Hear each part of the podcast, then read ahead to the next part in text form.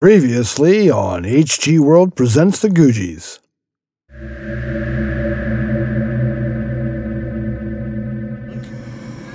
How many you got down there, General? 30. I can only take five, maybe six on this bus with the cargo. Five or six? What about the rest of them? No more than 15 in the ride behind me. Unless they want to ride back to New York on the outside of the truck. I'll get them into the other van, General. Here we go. Okay, here's the deal. There's a spooky castle in central New York State where the eaters think and talk and run. And? Well, I was waiting for the inevitable questions and look of shock. Nothing surprises us, mate. Well, I'm a little surprised, slightly terrified, but go on. So, the second phase of the shepherd's plan has begun. Jo knows the inside of the spooky castle and some of the bad guys inside it. Their plan is to complete their B movie science experiment to basically create a living human eater hybrid. You just left. I didn't just leave, I exiled myself. What the hell does that mean? Not me, not Jo. The one in your dreams who sings to you. The one who wishes for you to step onto the shore. They sent me to find you and bring you back there. If I don't, Gorman and his goons will kill all the children. And so it went. Back in our shiny metal boxes. Just contestants in a suicidal race. While many miles away, miles away, there's a shadow on the door of a cottage on the shore. Are you okay, Mr. Peters? of the dark. Of the of the dark.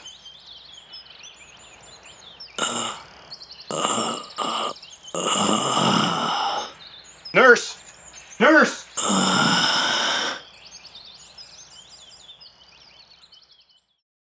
And now, HG World presents The Googies, Chapter 7.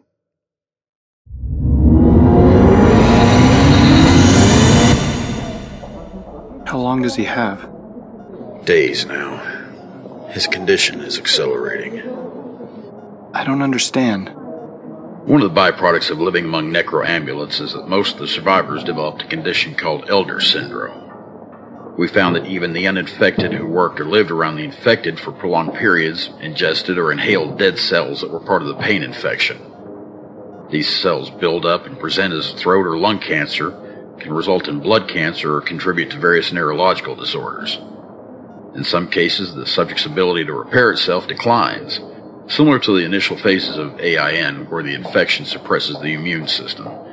But here, the body simply ages faster, burning itself out as it goes. Will he reanimate? No. Any doctor examining him would say he's no younger than 90. When he entered our care, he was 135 pounds and looked about 75.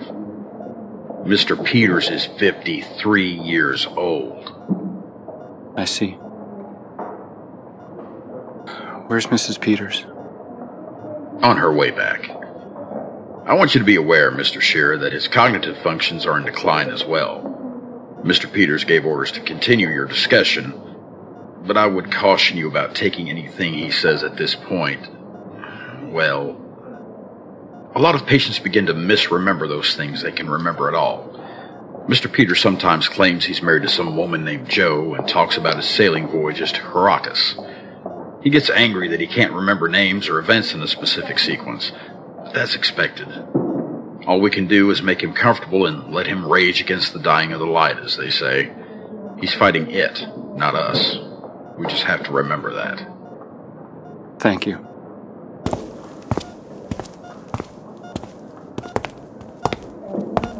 Mark Shearer, ace reporter.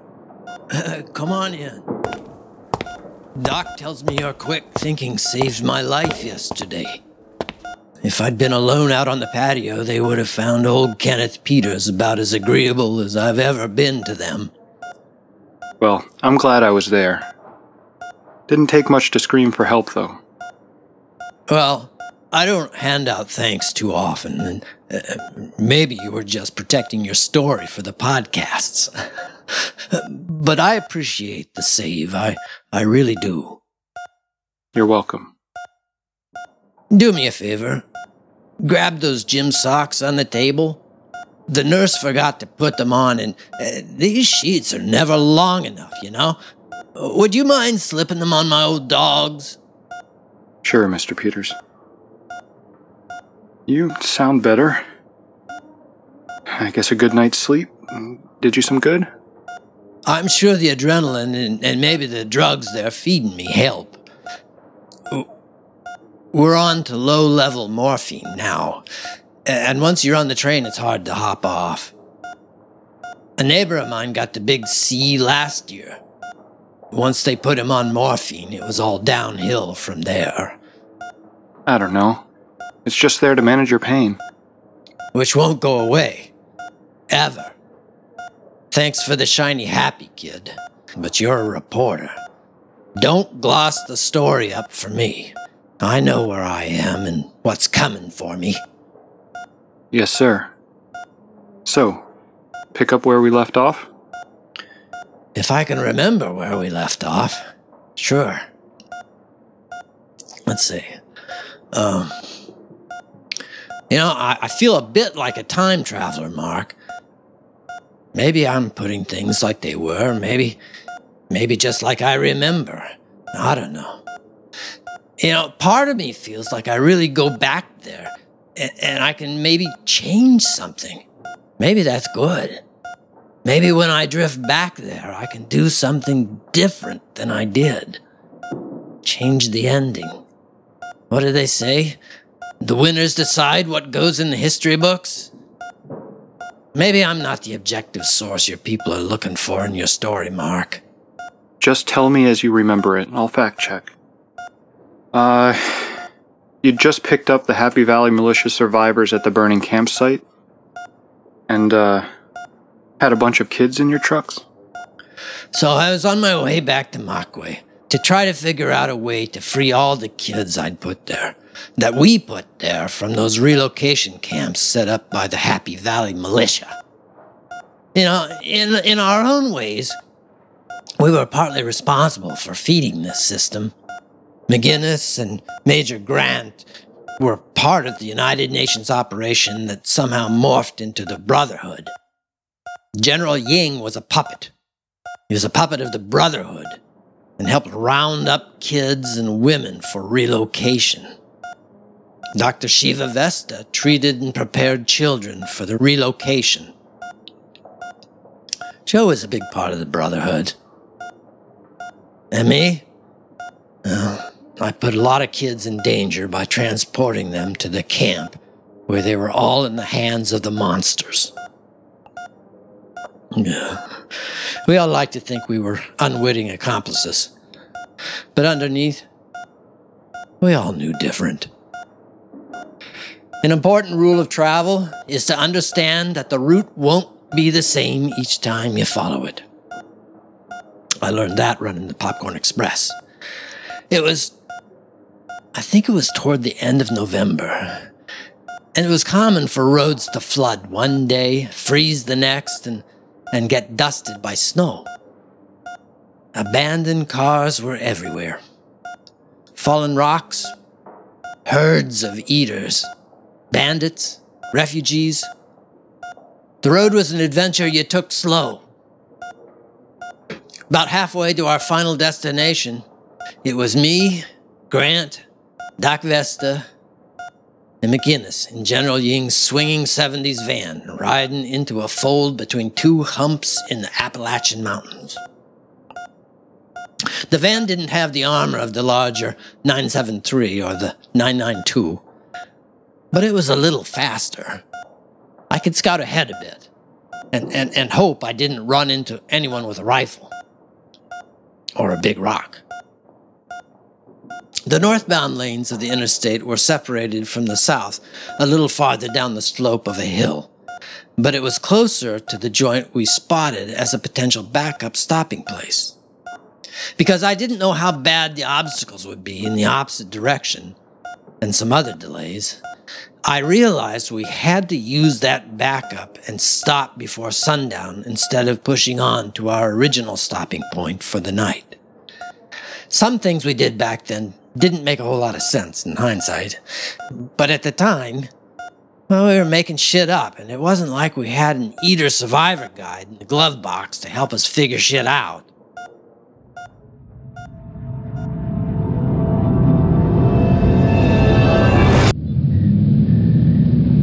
I'm putting the backup plan into effect, guys. Unless there are any objections and you want to drive this highway in the dark.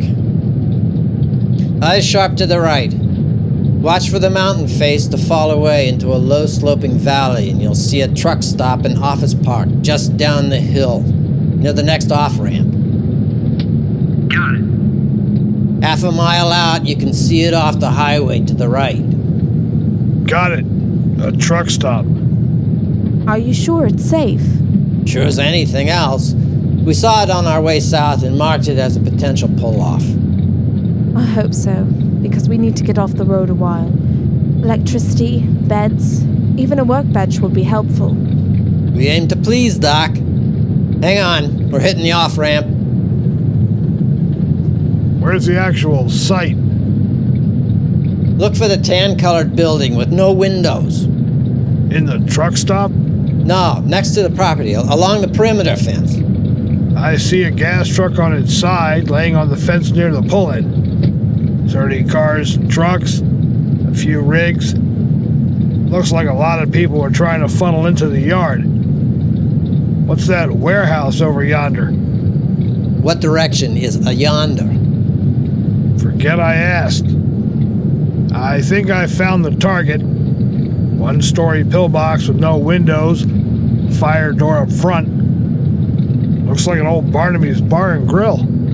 Yep, On the roof, there's a billboard. Some leggy chick with big hair. that's the one. Tell B to slow down while I do a drive by. Unit 2, this is Dr. Any Vesta. sign of eaters? Slow eaters? down and keep a distance. They haven't woken up Any yet. sign of hostile The sound of our engines will wake them up soon enough. So let's do this all quick like. on empty. Warrior needs diesel badly. Speaking of waking up, you want to kick your boss in the ribs there and tell him we're getting ready to do some work? Hey, boss. We made it to Shangri La. Great. Where are my painkillers, mate? You took them two hours ago. No more until sundown. Looks like the exterior doors are still sealed. What's all this then? It's a gentleman's club. What? Picked it just for you, McInnes. No windows, just fire doors and a loading dock. How'd you expect to get in? Barnaby's are all laid out the same. There's a maintenance hatch on the roof near the kitchen. Grant will just have to go in, secure the loading area off the kitchen, and we can open up the truck. That's what I get for sleeping through a planning session, I guess. How do you know all this? Aside from working the kitchen and a Barnaby's for a year? No idea. The remodeling job they did to turn it into a gentleman's club just looks superficial. But you got a point. I could be wrong. Don't sweat it, boss. I'm heading up top. Try not to bump around a lot, kid. I'll drive slow for you, Gramps. Dick. Hey, Chief. We're tracking about 50 hostiles coming from inside the fences. From the main complex, looks like. Slow moving, 400 yards out. It'll take them a while to get through the tangle of cars in the parking lot. Shiva, tell B to get to that loading dock. I don't like the look of things round back either. Unit 2, prepare to bring your van around to the back of the site. There's a loading dock on the side towards the broken length of fence. Pull backward into the door and wait for further instructions. We're on it. They have to open their doors before they park flush against the dock. They'll be exposed. I know. Not much we can do until the cargo door is flush against the dock. Major Grant, Unit 2 is pulling into the lot. You've got two minutes until touchdown. It's a big place. I'll secure it best I can. There's a roof access door up top. Grant is going in to secure the location. He's going to raise the loading dock door for the other van. And how are we getting in? You know, I didn't even think about that. What? Jesus, man. One stupid plan at a time. Grant, we're as close as we're gonna get. Can you jump that gap? Watch me, kid.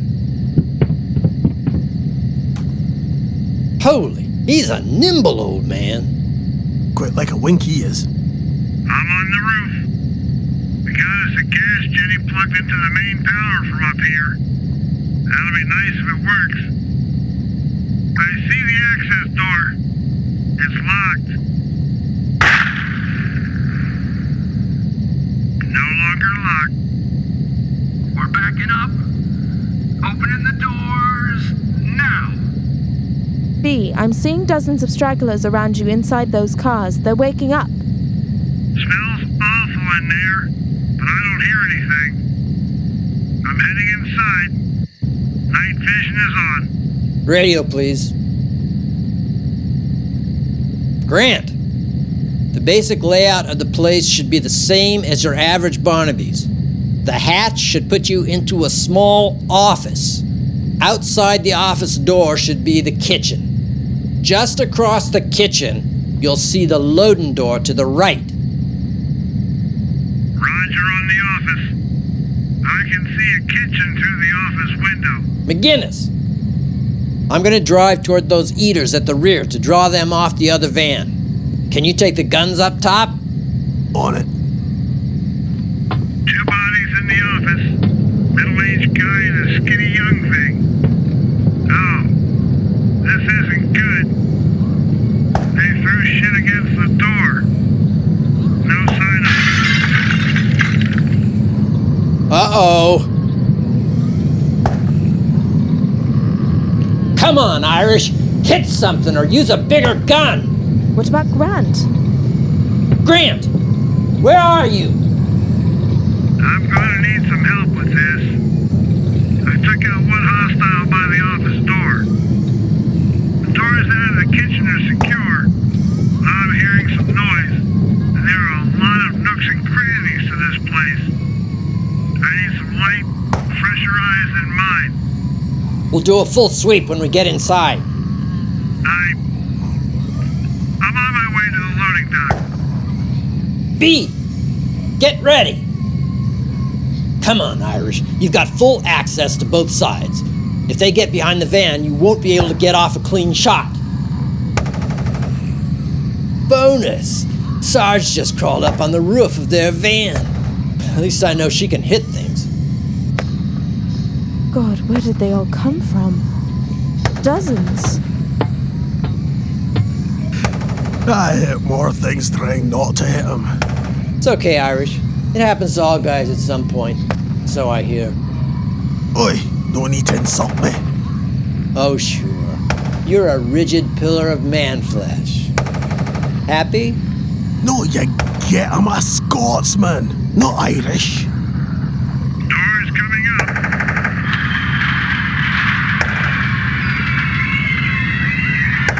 There's too wide a gap in the back, B. Back up another foot. Don't worry about scuffing the bumper. Easy. Watch the kids.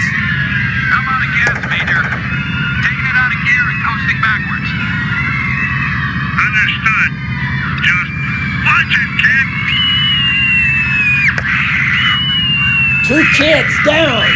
Sarge, cover the gaps. We've got two of the children. Save them! They're gone. Hitting and Jo are getting the last across the gap. B, take it out of gear and let the thing roll back. I don't want any eaters crawling in. Watch out! Coming up from the right! We can't help him. We've got one last part to do yet.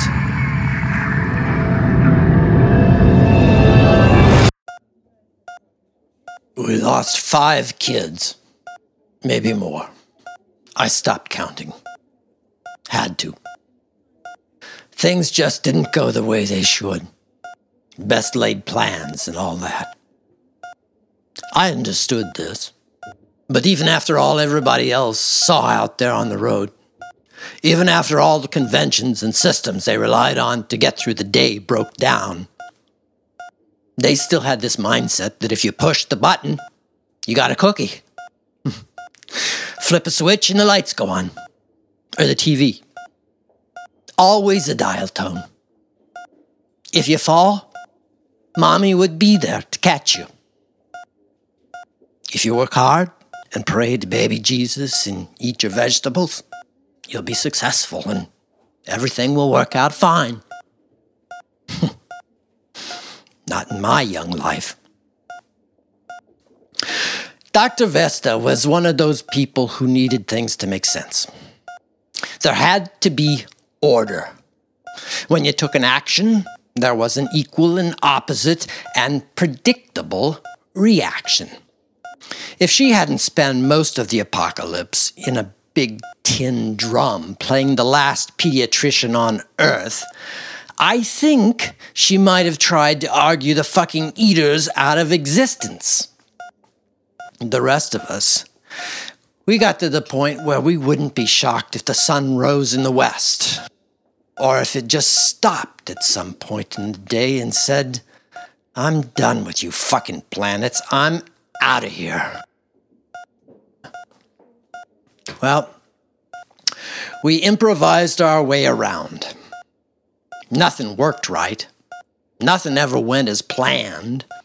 I mean, we weren't exactly unprepared for survival situations, but we weren't prepared for carting three dozen kids around in a tank for three days or three minutes. Oh, those poor kids. Two of them. Couldn't have been more than nine. Never had a chance. I saw two older kids panic and make a run for the trees. God knows why. They didn't make it out of the parking lot before the lurkers and walkers got them. In the end, 50 eaters took to shaking the van like a big box of popcorn, catching whatever shook loose from inside, gobbling it up between them. They didn't even care that Sarge, McInnes, and Grant kept pouring ammo into the mob. They just tossed the bones aside and clawed toward the bits of meat and gore left on the ground. Grant and Jo, they saved as many as they could and got them out of the truck. Shiva and I, well, we just sat there until I had the sense to get on with the other part of our mission getting fuel for the cargo truck. How are you holding up? Don't hit me, but you seem a little. You remember I said my brain works wonky sometimes? I don't like to think about those days. When I remember that day, I'm grateful I didn't get to know those kids. I don't know the horrors they witnessed before they wound up at the militia camp. I don't see them. I see the kid up the street in my old neighborhood. The chubby girl with the pigtails who was always playing with her little dollar store talking dolly, chumming up with it like it was her best friend in the world. Then I look back and I see that doll getting pulled between two hungry monsters.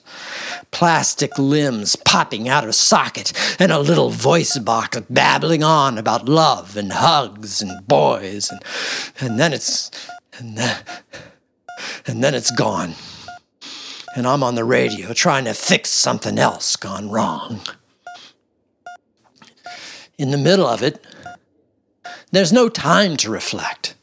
The other van was out of go juice, and ours was low, too. I searched while Grant and Jo and the other two from the camp herded those kids and made 'em work. Maybe these days the idea of handing a 12 year old a 9 millimeter in a closed area is considered irresponsible. But a small kid in an enclosed area can be a great advantage. By the time we hit New York, you not only had your battle damaged catatonics, but you had some steel eyed young cowboys out there who were, as Grant would say, frosty. Did you pick up any on the way? I imagine there were other survivors. True, but you gotta understand that we were protecting ours, and they, other refugees, were protecting theirs. You see two heavy trucks with makeshift turrets and gun slits rolling up Main Street, and all but the most desperate will hide the women and children. The Happy Valley militia inspired most of that. The retooled trucks and transports the Happy Valley militia used were made to roll into a site, take what was needed, and roll out. We may as well have been flying skull and crossbones. Our little stopover was a bit of pillaging itself. While I took our truck up to the gas pumps, Grant and B described the inside of our shelter, and the remains told its story. A small group of people, maybe hmm, I don't know, maybe a dozen, did the same thing as we were we were doing. They locked themselves inside with a lot of supplies, enough to last months if rationed. Somehow, the eaters got in. Probably in the blood of a survivor who kept his condition secret until it was too late. Sarge kept watch over the kids in the kitchen area, ready to herd them all back into the truck if shit went south. But Grant and B did their best to secure the site. As Grant reported in, it sounded, excuse me, it sounded more and more like a good choice. Had a working Jenny, food, had booze, plenty of sofas and beds to sleep in, a big old campsite. I imagine the previous squatters had every chance in the world to make a run for it, but they didn't. Who knows why? But their loss was our opportunity to survive another day.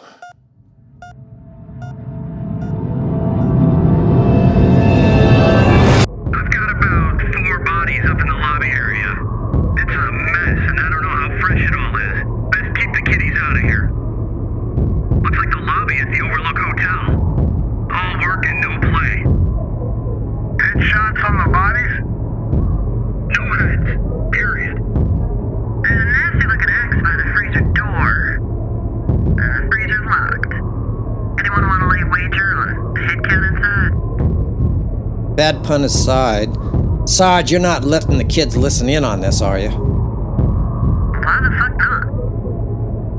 Guys, you have gotta see this bar. It's a fucking altar to Bacchus.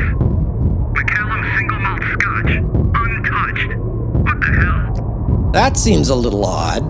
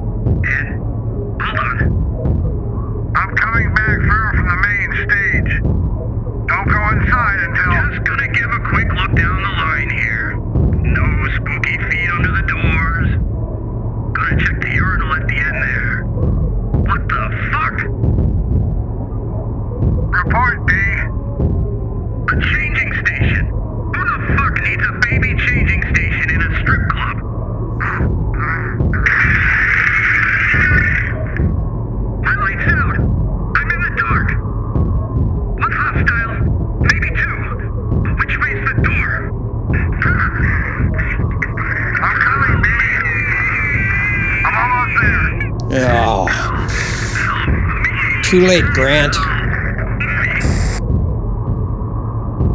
hope the fuck the kids didn't hear that, Sarge.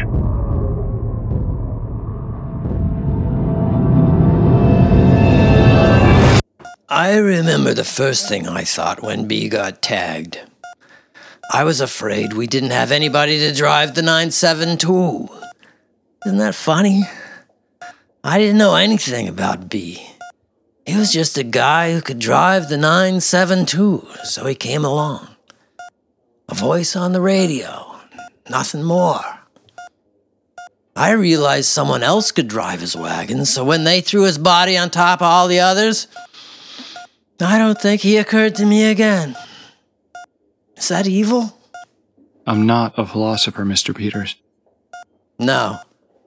Guess that's the mark of a good journalist. But let's fast forward a bit. It took forever for us to find and siphon enough fuel for our needs. It wouldn't fill our cargo truck, but it was enough to get us to our secondary destination. Meanwhile, General Ying and Grant did their inventory. It was like B never even existed.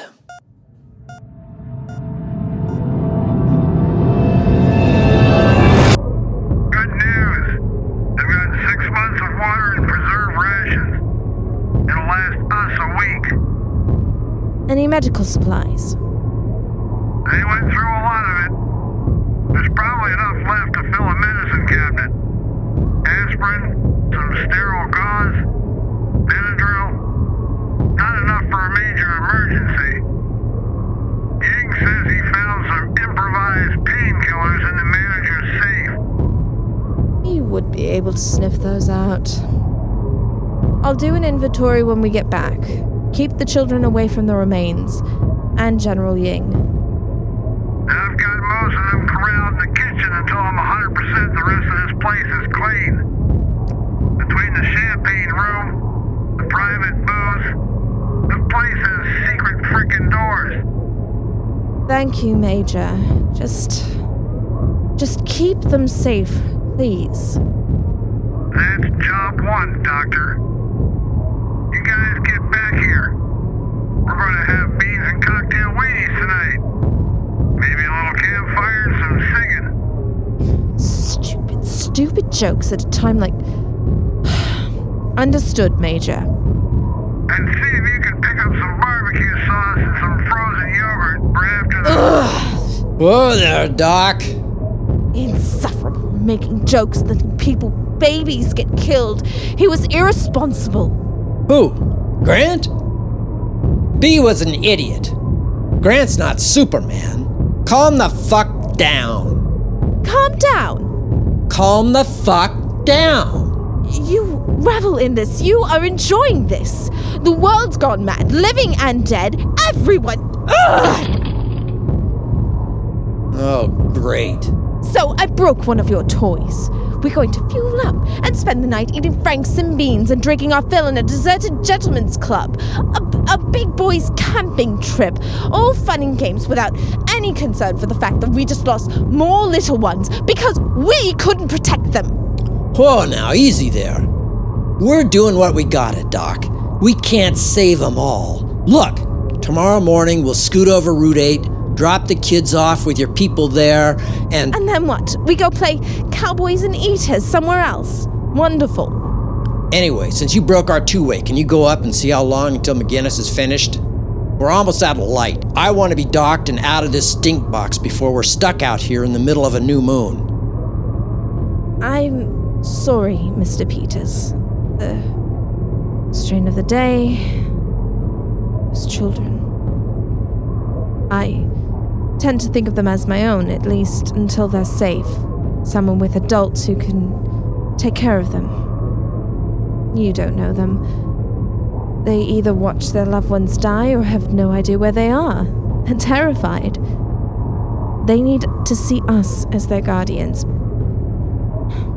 I'm I'm sorry I'm so short. But the stakes are high for them. Anyway, please do not think I undervalue your contribution to delivering us from our hole in the ground. Don't sweat it, Doc. You. Hey, your knuckles are bleeding. Pretty bad, too. What? Oh, it's um not my knuckles, um my nails. Mm. I, I dug them into my palms. It's Just what I squeezed out between my fingers, I, I guess. Yeah.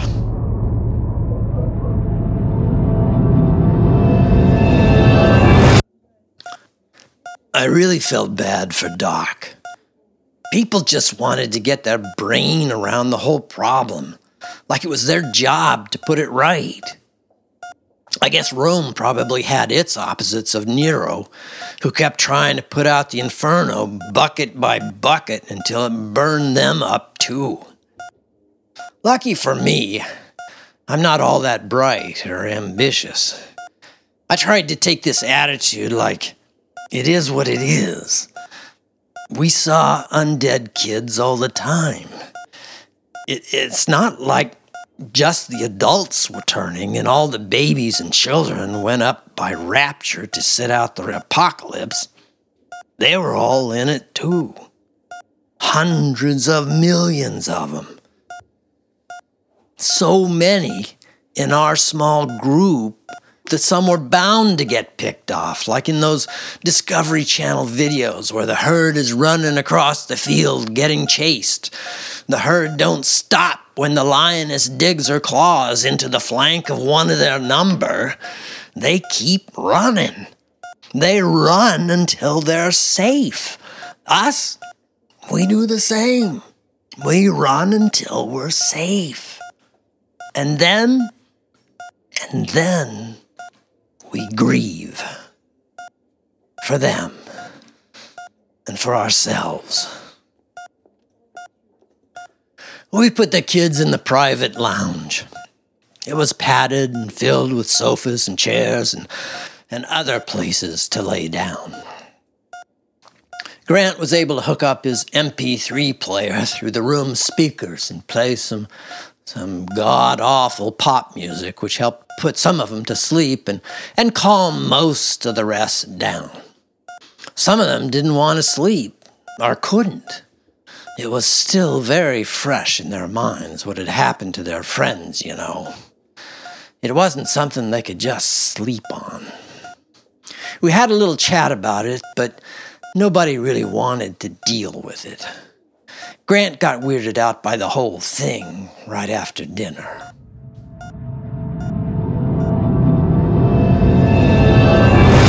Excuse me. Yes, ma'am? I'm not a ma'am. I'm Becky. Of course. Hi, Becky. What can I do for you? Are you Santa Claus? Hmm? Santa? Why would you think I'm Santa? I thought Santa was big and chubby and wore red, but Mr. Mickey called you Father Christmas and you came down the chimney and you got white hair and a beard. Well, kid, I hate to say it. Can I tell you what I want for Christmas? It's coming up soon and I never got to tell anybody. Sure, kid. Can I sit on your lap? Uh, that's the way it works, isn't it? When did you join the army, Santa? Wow.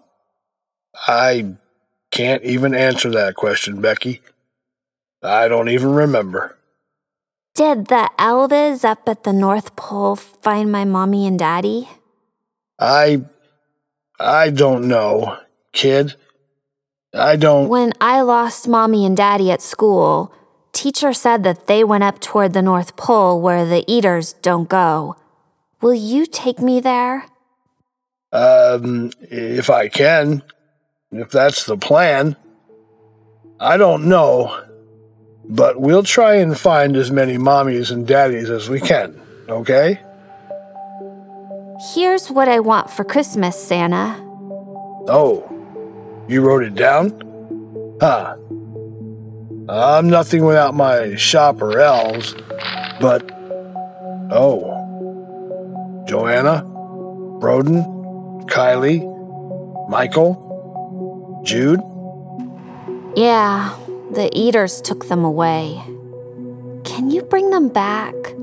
Joanna's my bestest friend. Michael is older, but he keeps the bullies away, and Jude is the only one who likes playing Go Fish. What about Kylie? She's alone and scared. She doesn't have her puppy dog or her blankets. She also needs her medicine every day or she gets really sick.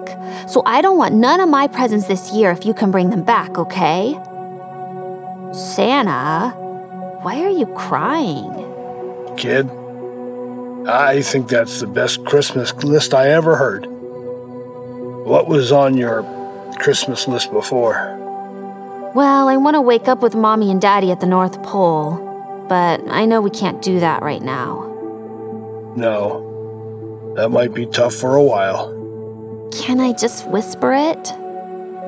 Sure, kid.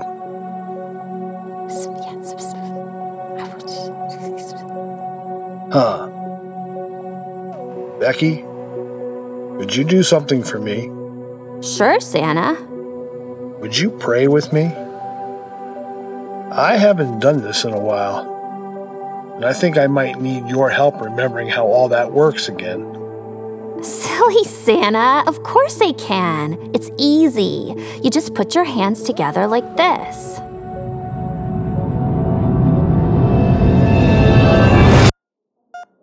You can go a long time not seeing the things around you that are important. I know there's a special hell for me waiting on the other end of my next dream. I hear their voices, feel the vibration of their bloody, pulped fists on steel. The Popcorn Express was a boat on the River Styx, but the boatman didn't care if you were alive or dead. You'd be dead soon anyway, so why wait? Kids, old men, the useless and the promising, the brilliant and the thick, the troubled and unfathomable. I could see them all in the faces of the people inside the shelter. People whose lives were normal, dull, and maybe a little dreary or routine now so wide awake about the wonders of life that they couldn't help but grieve its death. I just adapted, moved on, accepted things, and kept running. Life, to me, was a series of adversaries and challenges to be conquered. The only growth I can recall is in learning how to use the system instead of fighting it. The rising of the dead was just another obstacle between me and my needs. There are no people to lose because, ultimately, people leave. They die. They betray. They find something better. So I lived among the dead. Perhaps so much like them in my own way that I didn't really care about who they once were, or about the ones who would someday come for me. But, but then I saw. I started listening to the people around me. I heard their voices in my dreams, realizing that theirs were the same as the voices that cried out from the back of my truck, begging for a chance to live in my world while they still had life, while their kids still had a chance. And I started looking into the murky depths of the lake.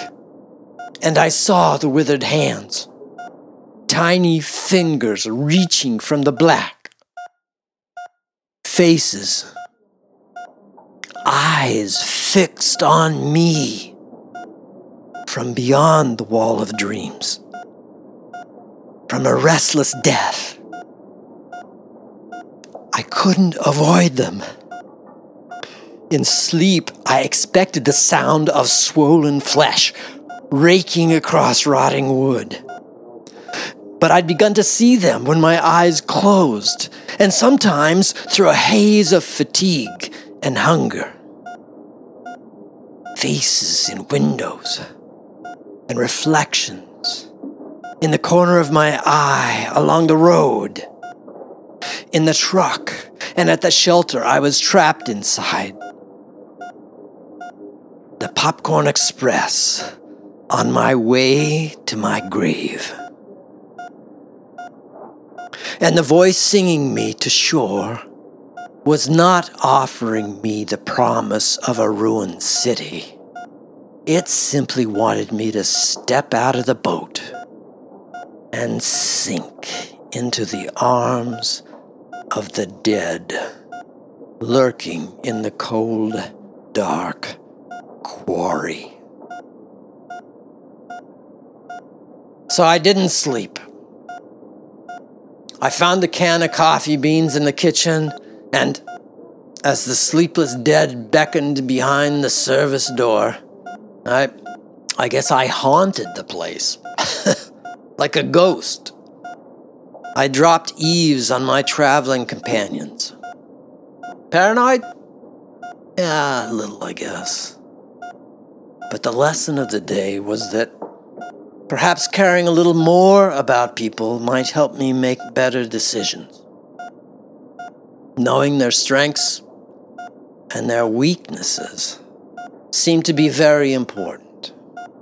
So I floated about and allowed myself some unclean thoughts about the Air Force sergeant with the amazing aim and impressive backside. She was cozying up to McInnes, who was himself cozying up to a single glass of century old scotch.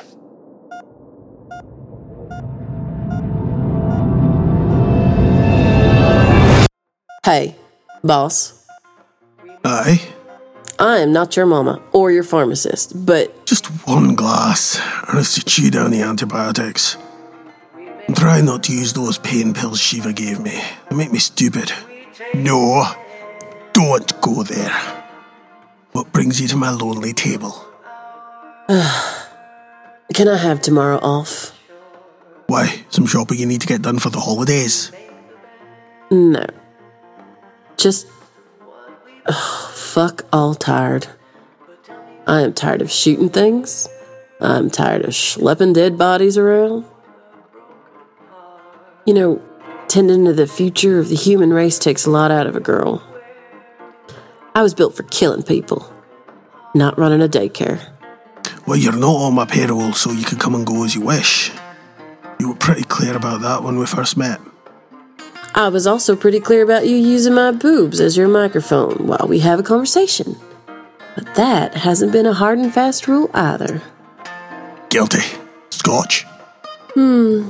Hmm. nice segue there, Mickey. You know, I can just show them to you if you want. If you're that curious. Here. As you were, Sergeant. Oh, nut the fuck up, sir. It's a sports bra. Here, check this out. Uh, that's impressive. Taliban. 2007. I was caught napping in a small cave by some local goat fuckers. But they were so poor, they had to stab me in the chest with a dagger made of broken glass. And while I was on the ground, a 600 year old man tried to make me his 17th wife. He slipped me across here before I took his weapon and penetrated him instead. Then I called in a Blackhawk and watched that cluster of huts burn to the ground. And at that moment, I bet you never thought you'd be here with me in a museum to hoard the American working class heroes. Well, I've been out in the wilderness most of my career. Shit, I could live anywhere. The world seems to have aligned to my career choice. So I guess when I say that I'm tired, Our soldiers are not like old dogs, Sergeant.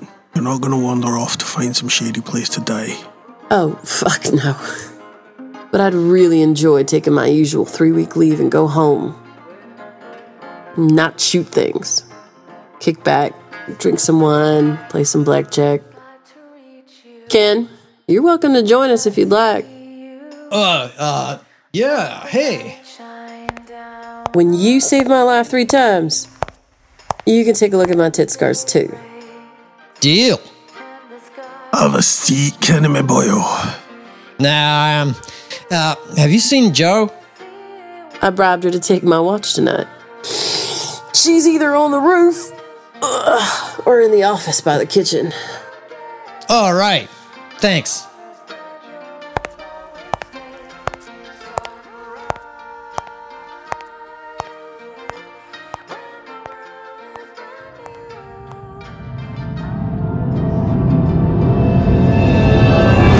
Kenneth. Hey, Jo. What are you reading? I'm just admiring the infinite diversity and creativity of the American pornography. That man over there missing half his head? Hmm. He has 50,000 in crisp bills in the bottom of his drawer. How do you know it's him? Well, there's a picture on his desk with a woman that's not the naked one on his lap. Look at the end table there. A dirty spoon and a lighter. Don't know where the rest of the kid got to, but I think they both went out happy. You are curious about them? For a man who doesn't care about others, you are quite attentive. Just keeping myself busy. With those two over there in the shadows like that, it's like we're stuck between ticks of the second hand and rooting around their lives. Maybe that's where we are. The longest second ever. Would you join me on the roof, Kenneth? Oh, you want to hang out again? You never told me why you ran away. I did not.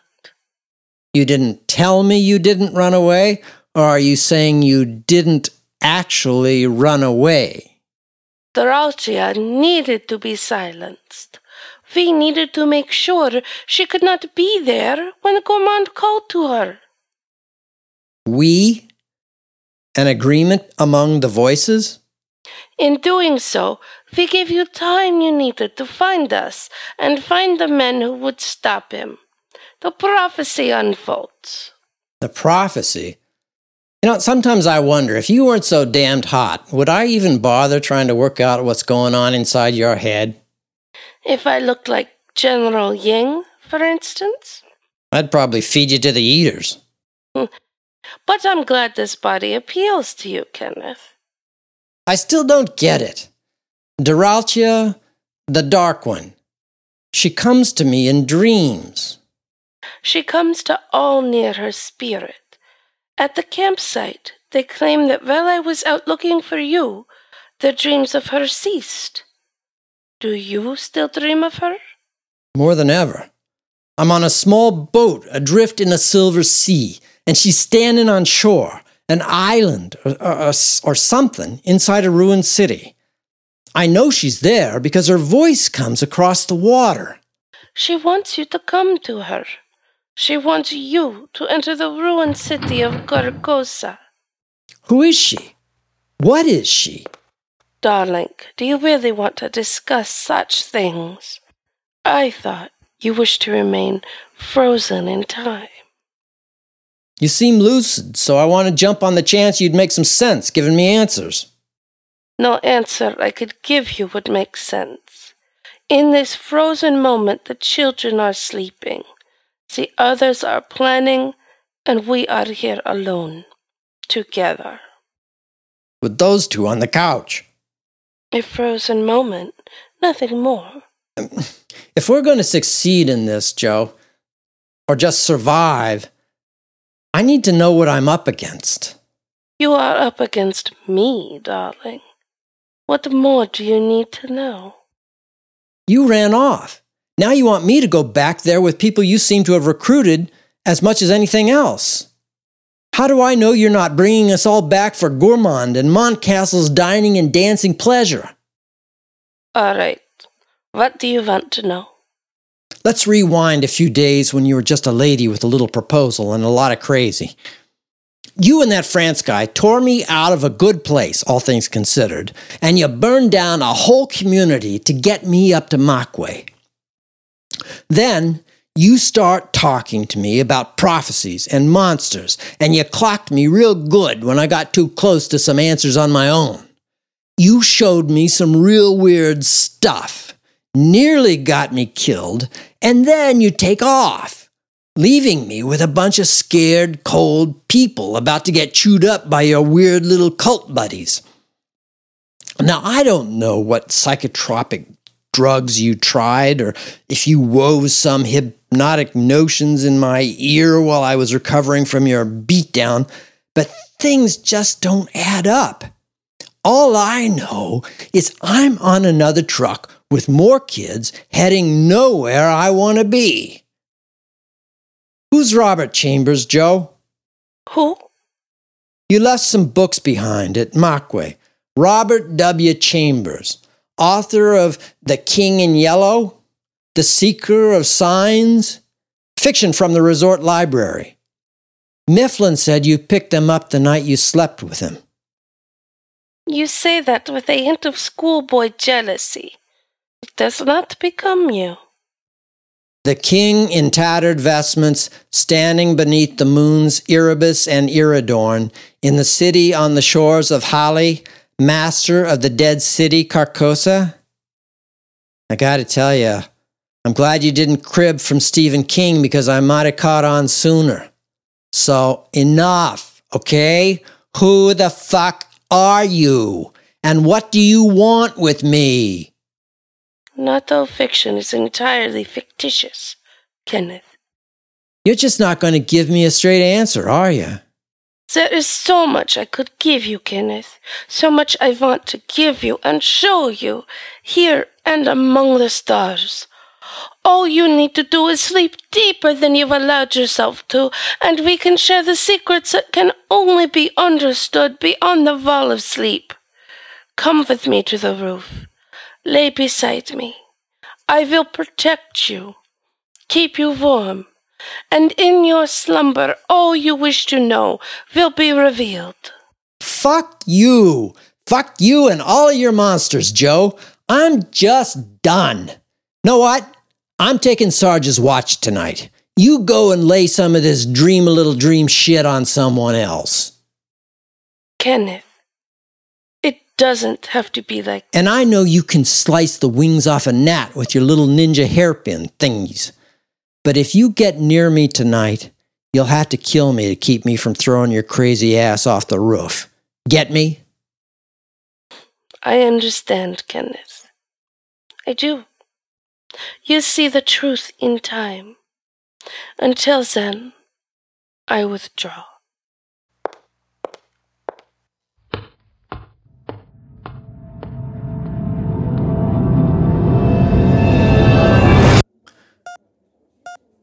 I should point out that for some reason I was not tired. I was a little angry, hungry, certainly, and road weary. More than anything else, though, oh, I was horny. Something about Jo made me rut like it was springtime in the forest. After Sarge's show and tell and, and Jo's usual expert mind fucks, I found myself in a strip club. More to the point, on top of a strip club, staring at a 20 foot image of an airbrushed exotic dancer. Ah, youth. My balls were bluer than any walking dead man on the planet. Try to work that into your story, kid, okay? Yeah. That'll just flow with the rest of the narrative, I'm sure. And below me, Jo mingled with the others as only she could. I missed out on the important things that went down next and heard the details over the next leg of the journey. But they were important, despite the fact that I had nothing to do with them.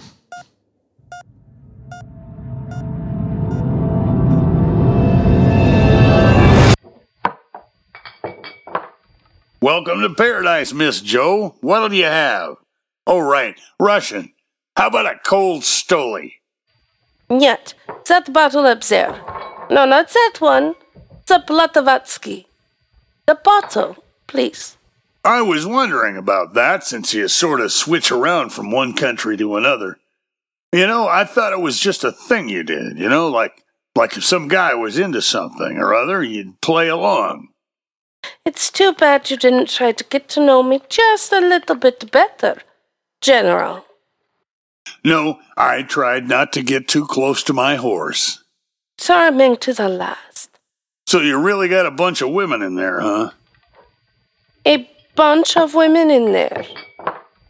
Yes, General. My head is like a babushka doll. What's that? Ugh, or perhaps one of your circus clown cars. Ah, got it. Lots to learn about you. You've been working for the bosses this whole time, huh? After a fashion, duh. After a fashion? So what are you then? Some sort of secret spy for the Googies? Sent out to make sure I towed the party line? Made my quota? Where the hell were you when these United Nations assholes came storming into our place? You went off to burn down the barn with one of them and let the other run all over us. You are drunk. And you're a crazy lady I should have seen coming a mile away. I don't think you see much beyond the reach of your own arms, General. You know, I think you're with them. In cahoots, maybe. Are you with McInnes and Grant, or are they with you? Are they from headquarters? Slow your drinking, Herr General. You're acting more stupid than usual. I hope you don't think of this as some interrogation. You are not very intimidating. We all follow the same master, ultimately. Was the trick turning part of your orders? Or did you do that just for fun? You are consumed by such darkness. You seem to enjoy all this pain, this death. I told you, I love it. Ruling in hell is so much better than running around the servant of a lost cause. Not sure what your cause might be, General. My cause is just, and while uncertain, may still prevail. Who are the Googies, Jo? Really? Your masters, your happy puppeteers. And right now, they are at war with themselves. Light versus dark. I do not know which will prevail if left to wage on its own. What happens when these guys, these these little ones, get up there? They die, unless we put an end to their conflict. No, no, that's not what I mean. What do I get out of it? You? A man who allowed his camp to burn and all his subordinates to die? I'm not sure. Perhaps you'd like to remain here with your distillery and your plastic girlfriend. Hmm, you raise a good point. Who would be more grateful to me, the good little Googies, or the dark and hungry ones? General, the sun will rise in seven hours. You should rest and dream of all you desire. Why? You could give me such sweet dreams right here. Oh, General, does it matter to you that your death would mean so little to so many? I think it might be premature. I know secrets even the Googies don't share. What secrets might those be, General? Oh, see now, everybody rags on poor General Ying. But here I am, surrounded by world class booze, with the attention of some world class trim. Why is that? Trim. Not only do I have Jo, but who knows what mystic secrets of the body and soul are hidden behind those black, nerdy frames or under that lab coat? Cretin. I do hate it when you drink. You're worse than the eaters. Especially the smell. Doctor, how can I help you? Was the General speaking of real secrets or just the ones inside his bottle? I think he has been fed many things to feel important by his masters. Perhaps when we arrive to release the children, the general might have a worthy position for you in his camp. Hmm, I think you're right. I'm thinking this is a good move for all of us. How so, General?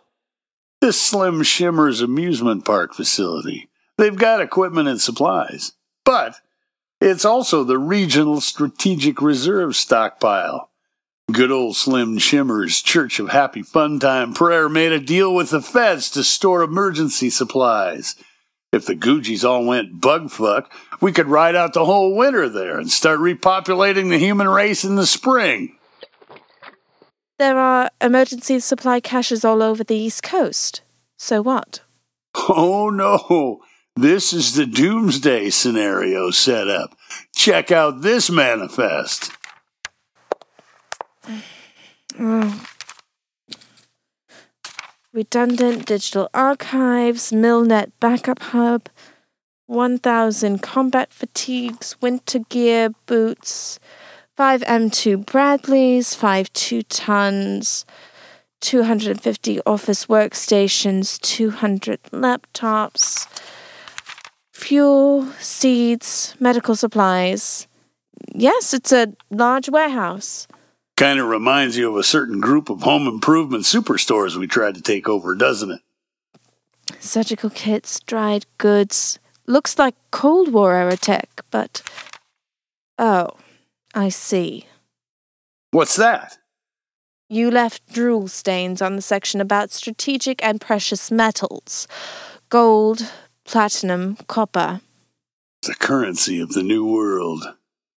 You, sir, are an idiot. Why are you telling us this?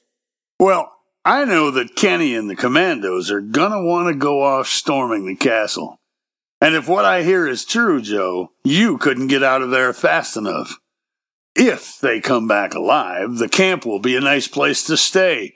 If they don't, we might need to gather up the arms and equipment and head west to the Free States. And the gold, silver, and all that is how you plan on financing your way past their border controls. Great minds think alike. I hear the vice president of the Free States is a huge fan of gold. Don't you think that the people working and living there might have a problem with you relieving them of their vast wealth? Not if they go along with the plan. I think that if they know the kind of weird shit going down at headquarters, they'll want to get the hell out of there as soon as fucking possible. Don't you? Doctor! Somebody! Dr. V!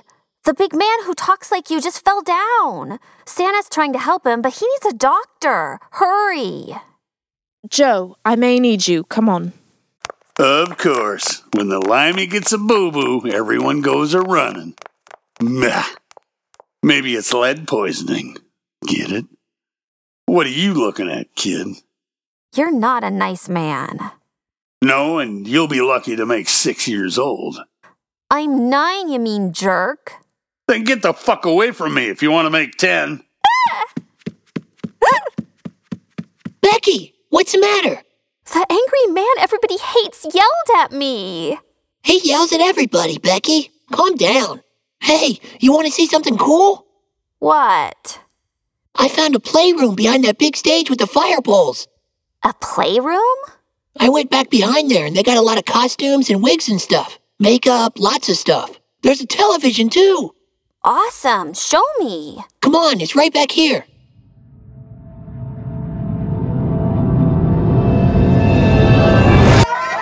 Boss, what's wrong?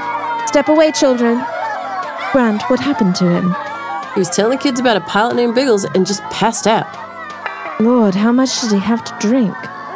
One glass. I've got the bottle. And he stopped taking the oxy for pain. Shit. Help me open him up. What?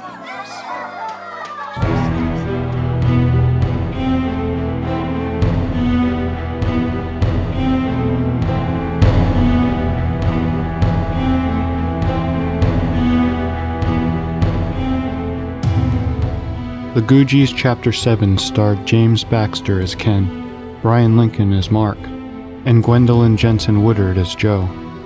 Featuring Ayoub Khote as McInnes, Michael L. Stokes as Grant, M. Sieiro Garcia as Sarge, Laura Nicole as Shiva Vesta, Ray Saltrelli as B, Steve Cox as Doctor, and Renee Chambliss as Becky. The episode was written and directed by Jay Smith. Line direction and editing by Bryan Lincoln.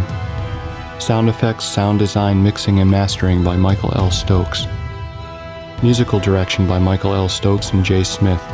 Featuring original music by Michael L. Stokes, Kevin MacLeod, and Admiral Bob, used courtesy of the Creative Commons license. Production support by Ginny Swan and M. Sieiro Garcia. HG World is a production of 3015 North Studios with content used with permission under the Creative Commons license. For more information on this production, visit us online at www.goodmorningsurvivors.com and find us on Twitter at HG underscore world.